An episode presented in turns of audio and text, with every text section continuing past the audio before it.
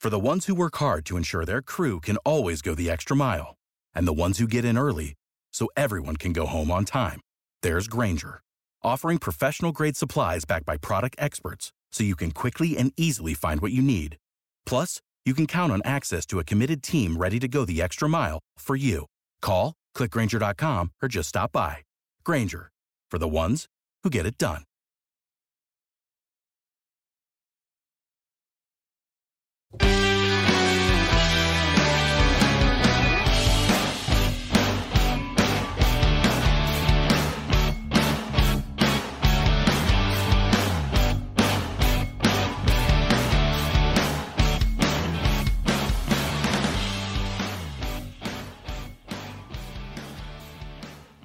Hey everybody, hello and welcome to Beekeeping for Newbies. Thank you so very much for tuning in today. We've got a lot of cool content for you, and I'm excited to bring it your way. I do want to start off with a quick apology. As you are probably aware, it's been a long time since the last podcast. We kind of did the high-level pilot, this is what we're going to do, and then we got a little more detail beyond that, and then it was radio silence. So I really apologize for that. Basically, what I had done is I have an office, and it's about 10 minutes from my house.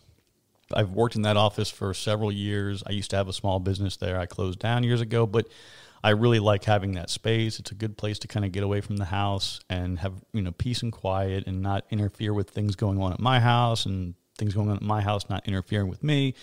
It just works really well. But there was a bit of an HVAC issue, and the HVAC system is in the ceiling, and it dropped a lot of water into my workspace. Fortunately, it only damaged a display case. It did not damage my podcasting equipment or my laptops or anything else, but it kind of made me a little nervous. I ended up buying I bought it from a company. It's called Sweetwater, just kind of plugging them, really good people, actually, sweetwater.com, but it's a case for my RODECaster Pro, which is what I use to do all the podcasting. And I bought that case to make sure it was protected in the future in case anything leaked on it again. But I also wanted to make it more mobile so that I could try and find a better way to make sure I'm still able to get the content out if I don't have that office space. So as I probably mentioned previously, I'm pretty sure I have an apiary that's about an hour and a half from the house. And I've recently taken my RV down there just to have a place to stay and kind of keep a roof over my head when I'm doing work down there. And I've been spending a lot of time clearing trees and trying to get a burn pile ready to clear everything out so that I can get everything in the apiary fully relocated down there and established for next year. And I really wanted to get that done before it gets too cold.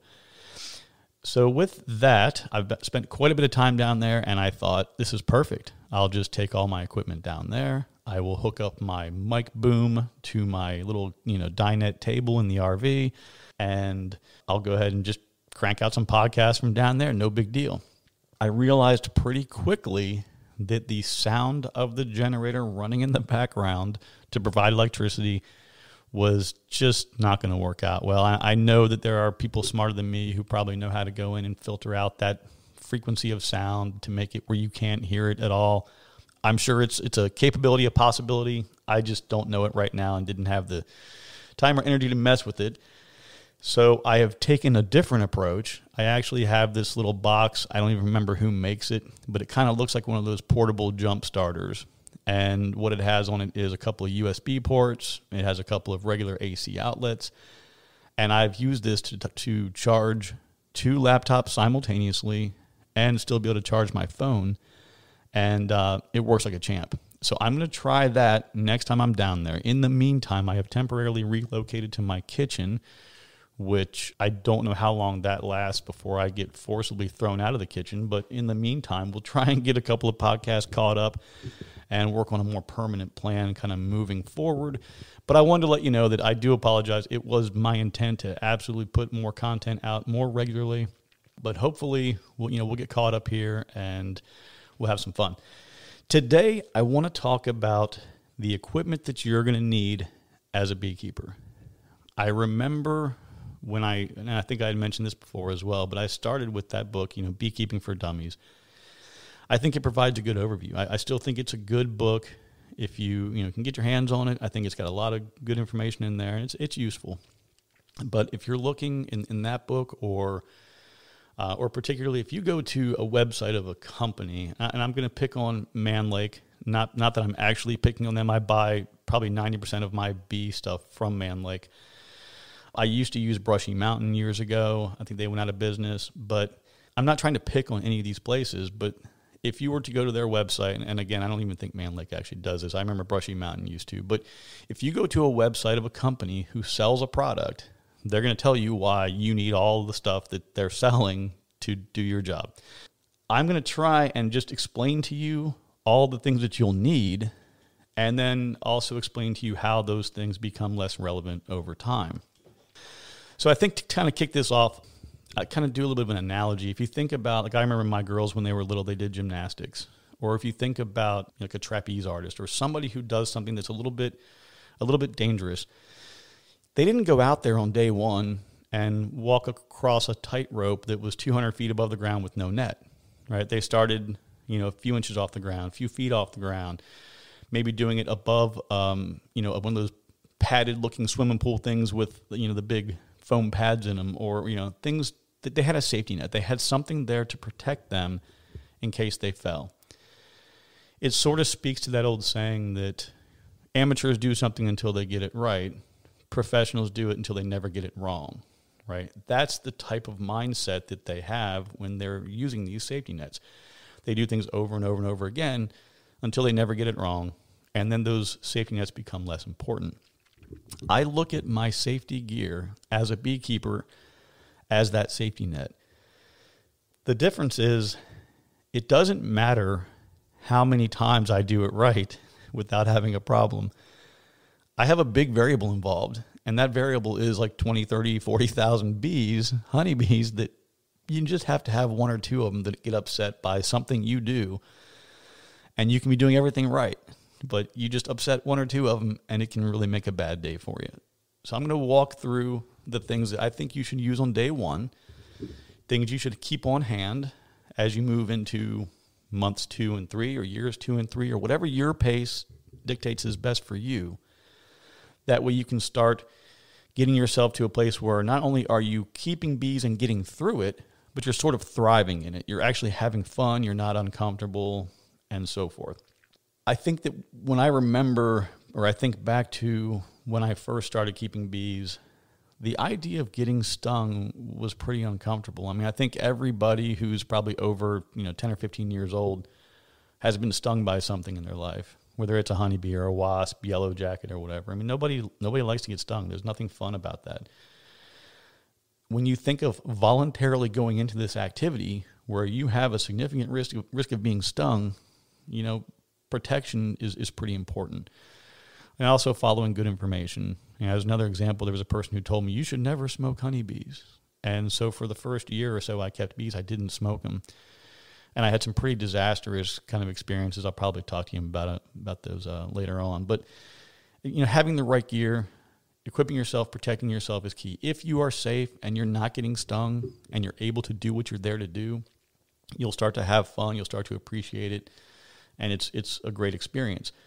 Like anything else, though, right? Once bitten, twice shy. You go in and you get stung really badly doing an inspection.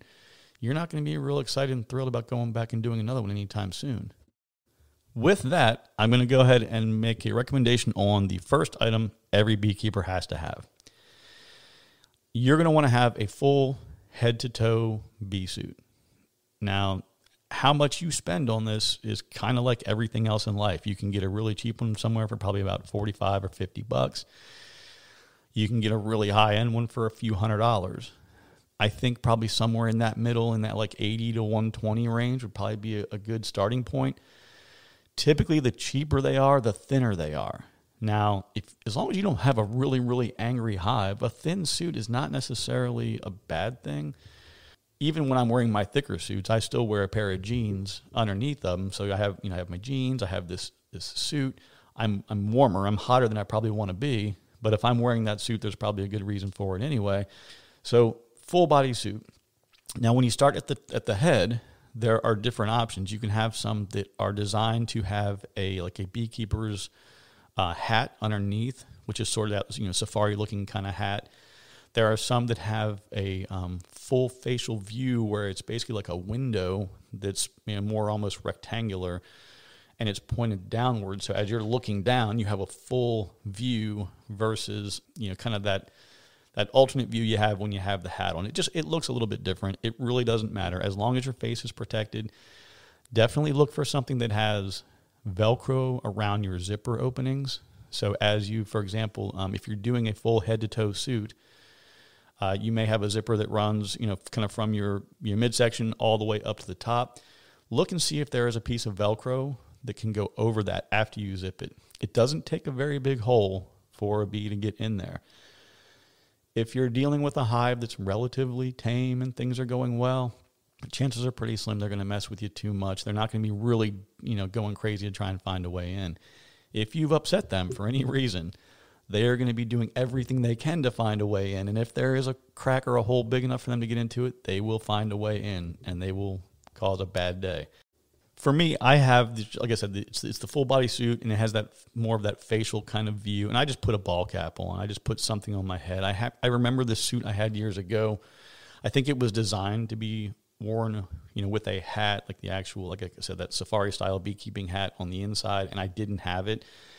And a bee actually stung me on my head right through that. So now I just put a ball cap on, and that seems to work well for that.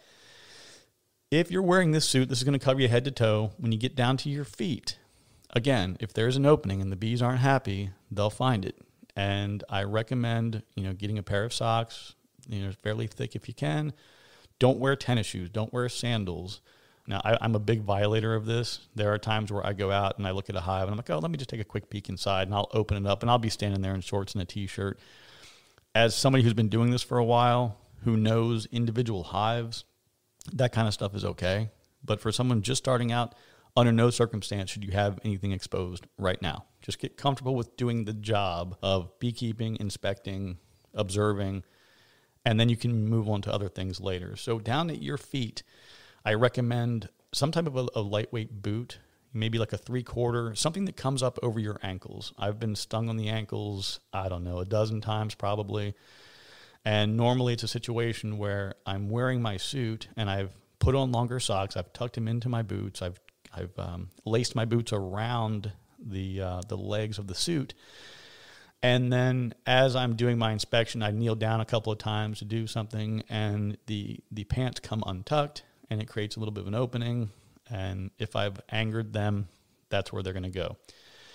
The downside for me is, even after all these years, as many times as I've been stung, if I get stung on the ankle for whatever reason, it just still swells up pretty bad. So I have to kind of elevate my feet for a couple days, and it's goofy and it's weird, but it happens, and that's just my reality.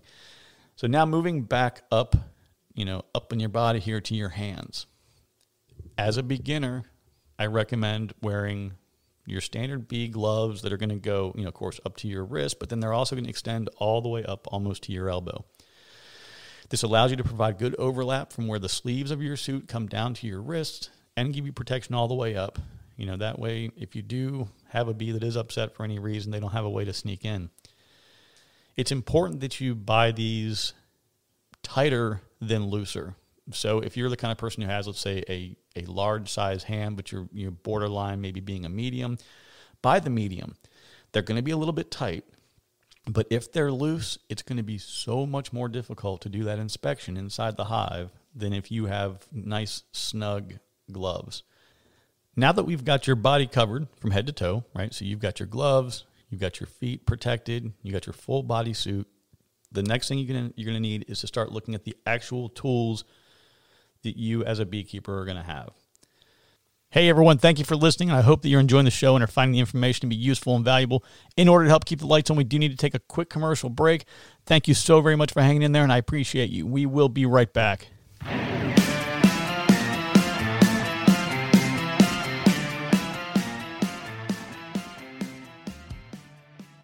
A new year, time for new growth. Grow your education and skills with Herzing University. Our online behavioral health programs fit your schedule and time, from an 8-month diploma program in health and human services to a 36-month bachelor's in psychology. Grow your behavioral health career with us wherever you are in your education. Your future starts now at Herzing University. Visit us online at herzing.edu or text health to 85109. Online at herzing.edu or text health to 85109.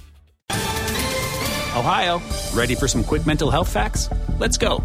Nearly 2 million Ohioans live with a mental health condition. In the U.S., more than 50% of people will be diagnosed with a mental illness in their lifetime. Depression is a leading cause of disability worldwide. So why are some of us still stigmatizing people living with a mental health condition when we know all of this? Let's listen to the facts and beat the stigma. Ohio, challenge what you know about mental health at beatthestigma.org.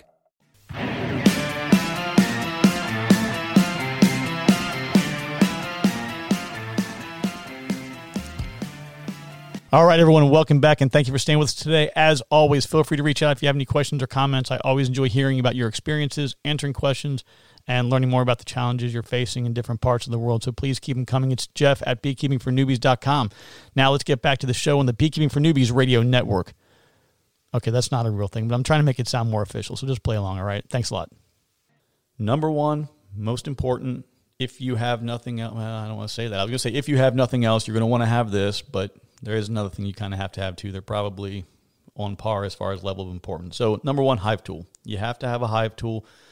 A hive tool, it kind of looks like a scraper kind of on one end, and the other end is usually has a 90-degree angle on it. And the alternative options for those would be like the one that would have a scraper on one end and sort of like a J-hook on the other. It really doesn't matter which one you get. I would tell you to understand the differences between the two. The one that has that J-hook is actually kind of unique in the sense that you can slide it in between a couple frames and then turn it and lift the frame out. And it makes it pretty easy to do that.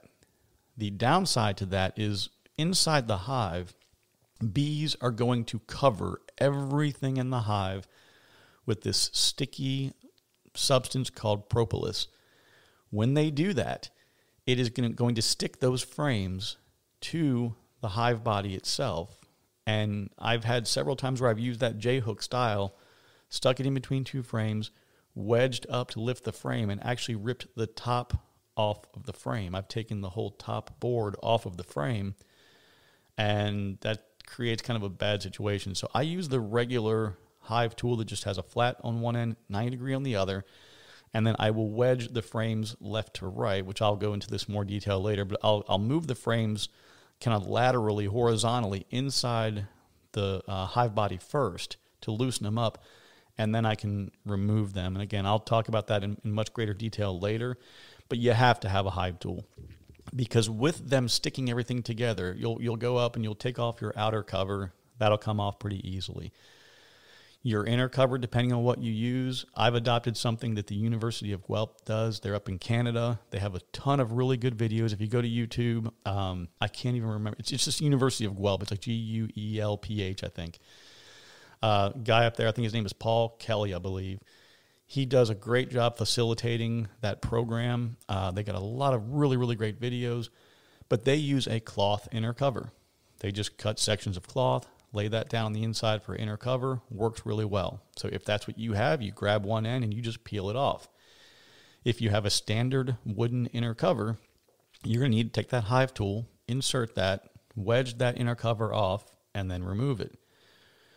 Then that will then, of course, give you access to the inside of the hive. So that hive tool is a critical piece. At one point in time, I didn't have mine. I couldn't find it. I think now I've got about 6 of them. But I thought, well, I'll just grab a screwdriver. So I grabbed the screwdriver out of my toolbox, go in and start messing with that, and it was not the same thing. The screwdriver was basically bending the wood and making dents in it, and it really was not effective. So I would say probably go ahead and buy at least 2, maybe 3 hive tools up front. It's always good to have a second one in case you have a helper, and it's always good to have a third one in case you lose one. The next thing that I was kind of debating on as far as which one's more important is the smoker. you can definitely get away with doing inspections and being a beekeeper without a smoker. I would strongly discourage that. As I mentioned earlier, from my experiences when I first started following advice that you shouldn't smoke the bees, that's bad advice. As far as brands go, you know, I don't think that there's really I know that there are some high-end brand name smokers. I remember somebody in a video at one point in time saying, oh, I bought this XYZ brand and it's so amazing. It's such a great smoker. I don't know, man. They're about $8 or $10 a piece, and you know, you fill them with a bunch of stuff, you set it on fire, and it makes smoke. Maybe there is something great about some of these other ones. I don't know, but I definitely recommend, you know, keeping a couple smokers on hand too. You know, you really, as a new beekeeper, one is probably fine. I have two just because I've had situations where, again, I'm just absent-minded. I have things laying around in different places. I set one down somewhere, and I don't remember where it is. Is it in my bee shed? Is it in my garage? You know, it can be anywhere, so I have pretty much two of everything.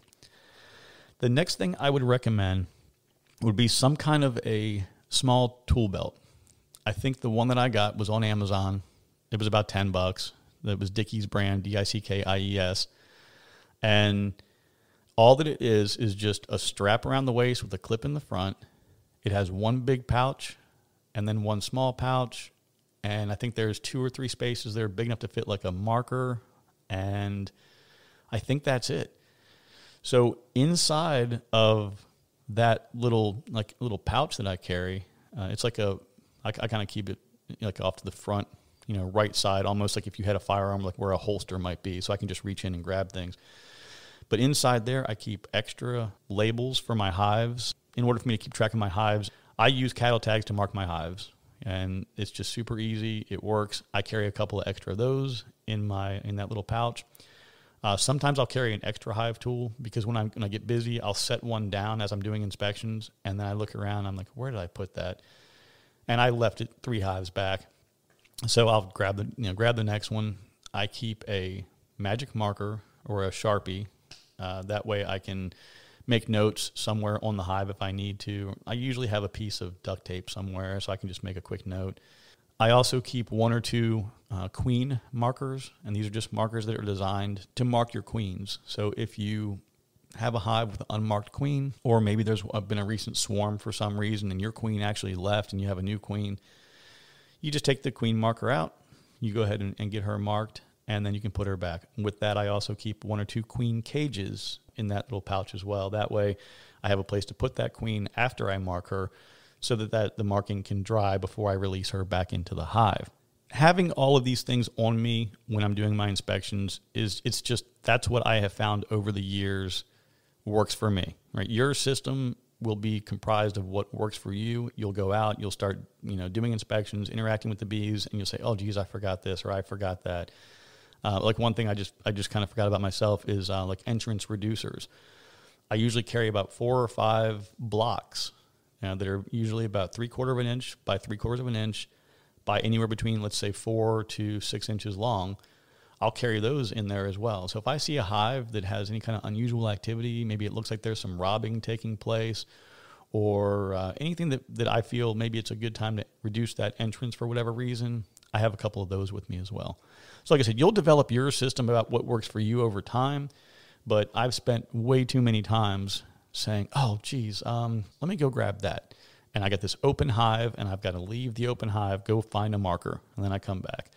Oh, geez, I forgot about this. Let me go grab that. Oh, there's a queen here that's not marked. I better mark her. You know, there's always some reason to walk away. So I've got all those things with me now. And the last thing I would say is I've been fortunate enough to have my daughter, Phoebe. She does a lot of, you know, inspections with me and note-taking, and it's really good for her and I when we're together because, you know, one person can inspect and one person takes notes.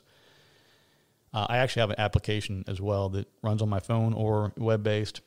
It's a hive tracking kind of application, which it's pretty good. I'm not going to endorse it quite yet. More to follow on that. But I can just say to her, okay, yeah, I'm seeing this. I see that. We have different abbreviations that we use. She makes notes in a notepad, and we do all the inspections. And then at the end of the day, I can go ahead and transcribe those into more detailed notes to keep later on. And that's going to be something that we will talk about later on, about keeping notes, keeping track of the hives, why it's important, what things you should be tracking. But having a second person is really helpful. But you always want to keep a notepad or something that you can at least just jot down a couple of things real quick when you're in the field, because, and I'm getting older, but my memory is not really what it used to be. And if you have a rock solid memory, awesome, great. You may not need to do it. For me, I can literally go through 5 or 6 hives and I'm thinking, oh yeah, this is perfect. I know exactly what happened in that one. And then I go down and like an hour later, I've done 10 hives and I can't remember. I just can't remember. I can think, oh, there was something in this one. Was it that one or this one? It's just, it's a pain in the butt. Just make a quick note, and it can be just one of those little flip spiral things, right? You know, what are they, like about 4 or 5 inches high by 3 inches wide, something like that. Pull it out, write down, hive 001, noticed XYZ, right? Just make a quick note and keep on trucking. All of those things that I just kind of mentioned, I feel like are pretty mandatory, right? That is something, those are things that you just have to have. And again, it's not have to have because anything of it is especially cool or neat. Or it's these are the things you really have to protect yourself and be safe. Because like I mentioned earlier, if you have 1 or 2 bad experiences, you're not going to want to go out in the bee yard or in your backyard, wherever you might be keeping these bees. At this point, though, I want to talk about a couple of optional things. Over time, as you become more experienced, you become more comfortable, you get to know the behavior of your bees and their temperament. Especially if you start to grow your apiary, right? If you start out with 2 hives and, you know, 2 years down the road, you're sitting at 10 hives, right? The more you get, the more work you end up having to do, the less junk you're going to want to have on in the middle of those hot summer days. I mean, I can tell you, I've had days in the summer where I'm 8 or 10 hives into an inspection at, you know, noon, 1 o'clock, and I'm about ready to pass out, right? This is kind of in my earlier days where I was covered head to toe and you know, it was painful. The first thing that I started to shed or remove was my gloves. Now, someone had recommended me, well, try the nitrile gloves, like the 5mm blue nitrile. You can get them at Harbor Freight. You can probably get them Amazon or anywhere else. I know it's a little bit tougher now with the virus to track down PPE and things, but those 5mm gloves, it was recommended because you can get your dexterity back, which is really important, right? If you squeeze a frame that has honeybees on it and your fingers are on a bee, if you have either bare hands or those nitrile gloves on, you can feel that movement under your finger and you lift your finger up and the bee walks away. If you have those big goofy gloves on, you're going to squeeze. You're not going to be able to really feel the movement of the bee. You're going to squeeze it, kill the bee, and pull the frame out. When you kill that bee's friends nearby recognize that bee just got killed. And that's a quick path to making the rest of the bees in that area pretty upset. Switching over to the nitrile gloves gives you a little bit of protection, and the bees can still sting through that. I've had situations where a bee will land on me, sting real quick, but fly away. She doesn't actually push down far enough for the barb to hook into my skin, so she gets to live. If in that scenario with a nitrile glove, you know, you would probably feel the prick of the stinger hitting your skin, but you wouldn't be receiving, you know, the toxins of the stinger as it would be if, you know, she had fully inserted the stinger into your hand and then pulled away. So the nitrile gloves will provide some protection, but mostly you're trying to go for that dexterity. What I did was I tried that out, and I realized pretty early on, I wore them I think maybe 2 times, and I wasn't getting stung. So I took them off pretty quickly. So gloves were the first thing to go for me. I will discuss in detail later on as to kind of my process for inspections and how I do it and why I believe that the gloves aren't as necessary.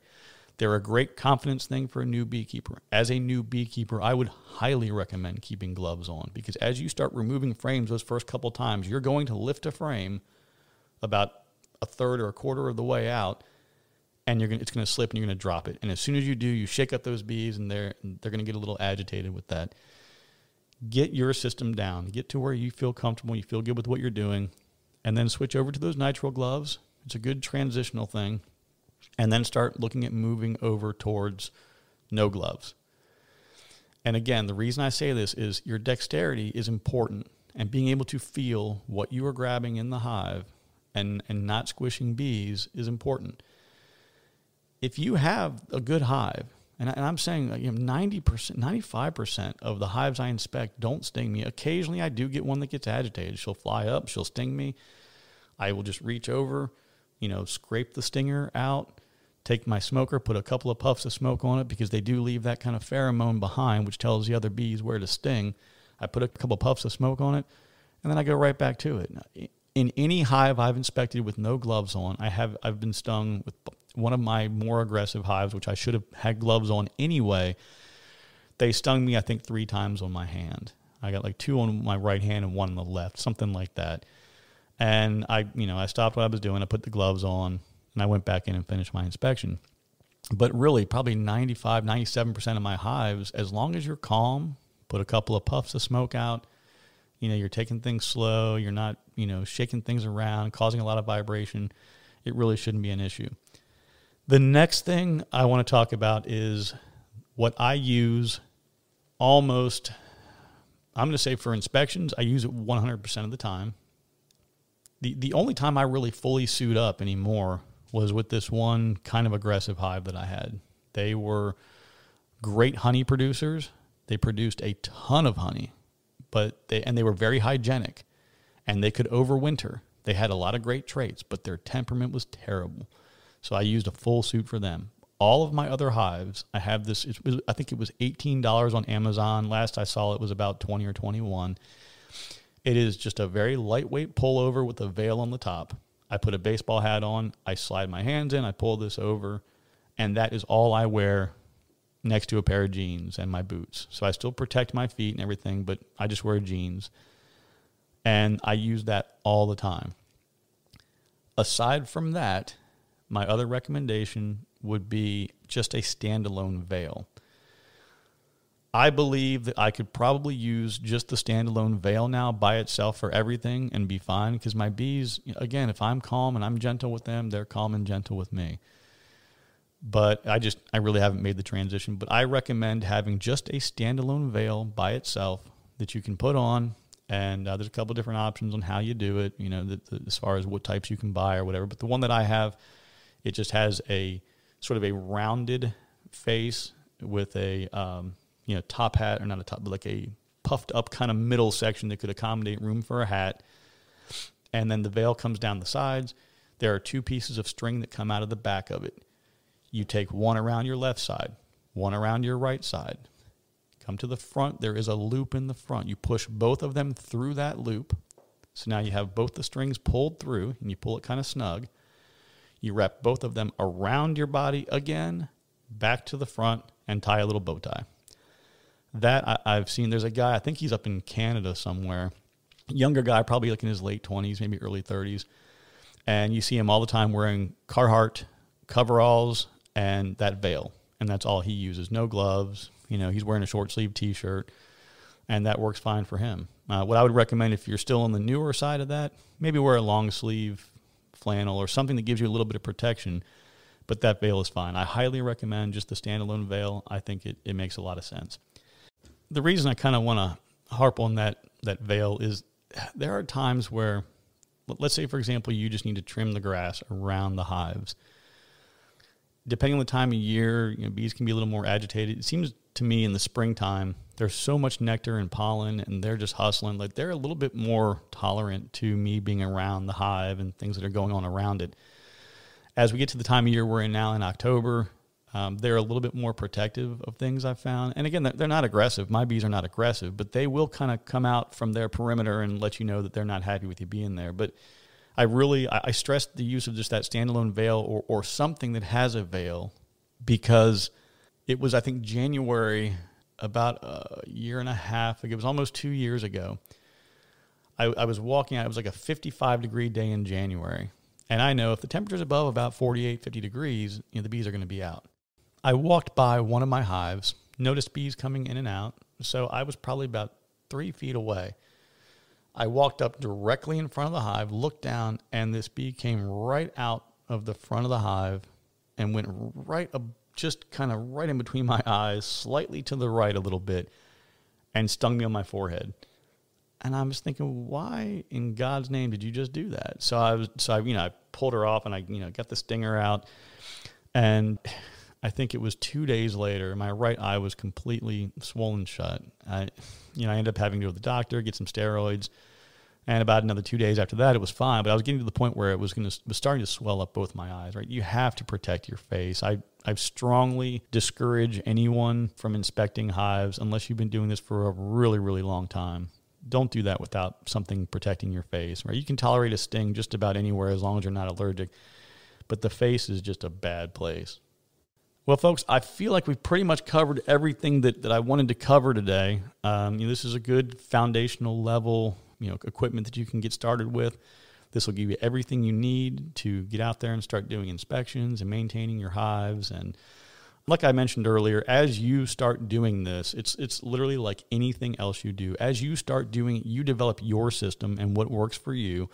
Don't let people tell you, oh, no, that's wrong. Oh, no, you shouldn't do that. I mean, if you're doing something that is actually really, really bad for the bees or for the hive, I get that, right? There are certain things you should and shouldn't do. But when you create your system based on what works for you. Because there are a lot of things in this, or there's not necessarily a hard and fast, right and wrong. It's just find what works for you, find what's best for you and your bees, and everything should work its way out. As you may know from the previous episode, we were going to have our friend Phoebe, the Phoebe keeper, here on. High school life has her a little bit busy, and I get that. So we are going to try and get her on probably for episode 5, if I can make that happen. So let's see, this is episode 2 right here. We got episode 3 is teed up already. What we're talking about in episode 3 is going to be ordering your bees. We're getting to that time of year now where it's time to start making plans for next year. So I'm going to talk about the different options you're going to have, places you can buy your bees. And, as always, though, if you have any questions, just go ahead and, go to beekeepingfornewbies.com. There's a contact us section in there. Just, hit that, send me a note, and I'm happy to answer any questions. If there's something you'd like me to cover, I will definitely cover that, in a future podcast. Like I said, next time it's going to be, figuring out your bees and how to order them and what you're going to want to get. The episode beyond that is going to talk all about hive bodies, parts, pieces, components, considerations of all of those. And hopefully by the time we get through these next couple of episodes, you'll at least have everything you need, kind of physically, mentally, and be prepared to go into the spring. And then beyond that, we'll start talking about your setup and how you set things up and things that are important and all that good stuff. So, folks, enjoy the rest of the weekend. Take care. Let me know if you have any questions, and we will definitely talk to you soon. Thank you.